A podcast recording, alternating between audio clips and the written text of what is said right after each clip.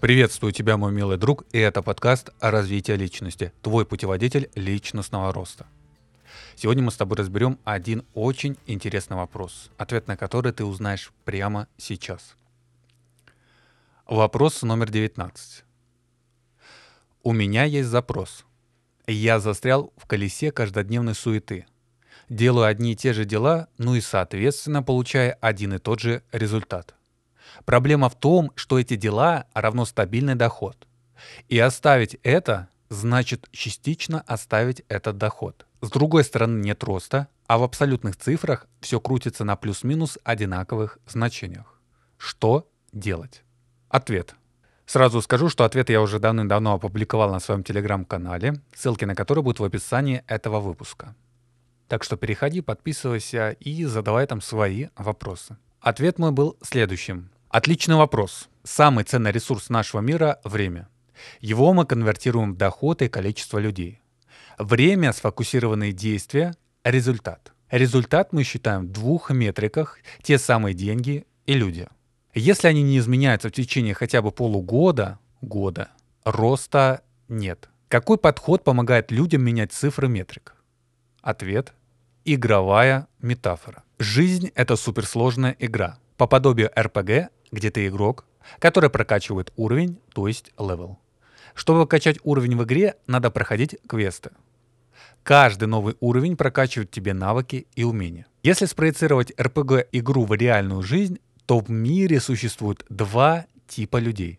Игровые персонажи, то есть игроки проснувшиеся, и неигровые персонажи, NPC еще их называют, то есть спящие.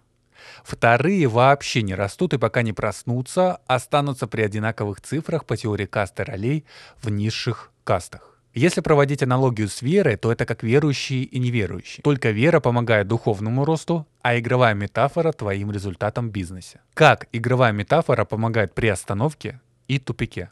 Когда человек играет в игру, то ее прохождение прекращается только тогда, когда он ее бросает. Игроки бросают игры тогда, когда не могут пройти квест. К примеру, убить босса, найти артефакт и что-то тому подобное. И у него при этом будут два пути. Бросить игру, либо поменять подход к выполнению задач. Когда он бросает игру, она прекращается.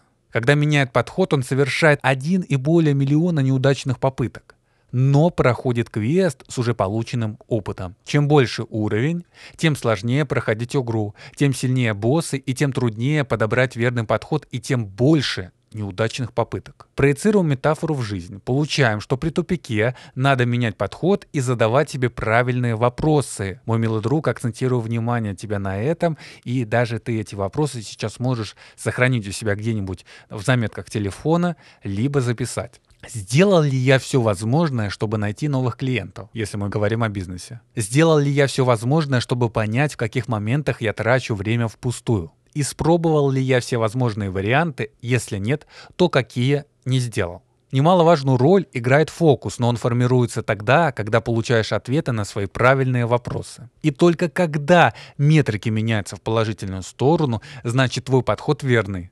Значит делай так еще раз. Примерно так звучал мой ответ, и если он тебя вдохновил, если ты тоже в этом смысле нашел какие-то для себя идеи, какие-то моменты, которые позволят тебе дальше расти, обязательно скажи мне это на адрес электронной почты или в моем телеграм-канале, ссылки на которые ты увидишь в описании этого выпуска.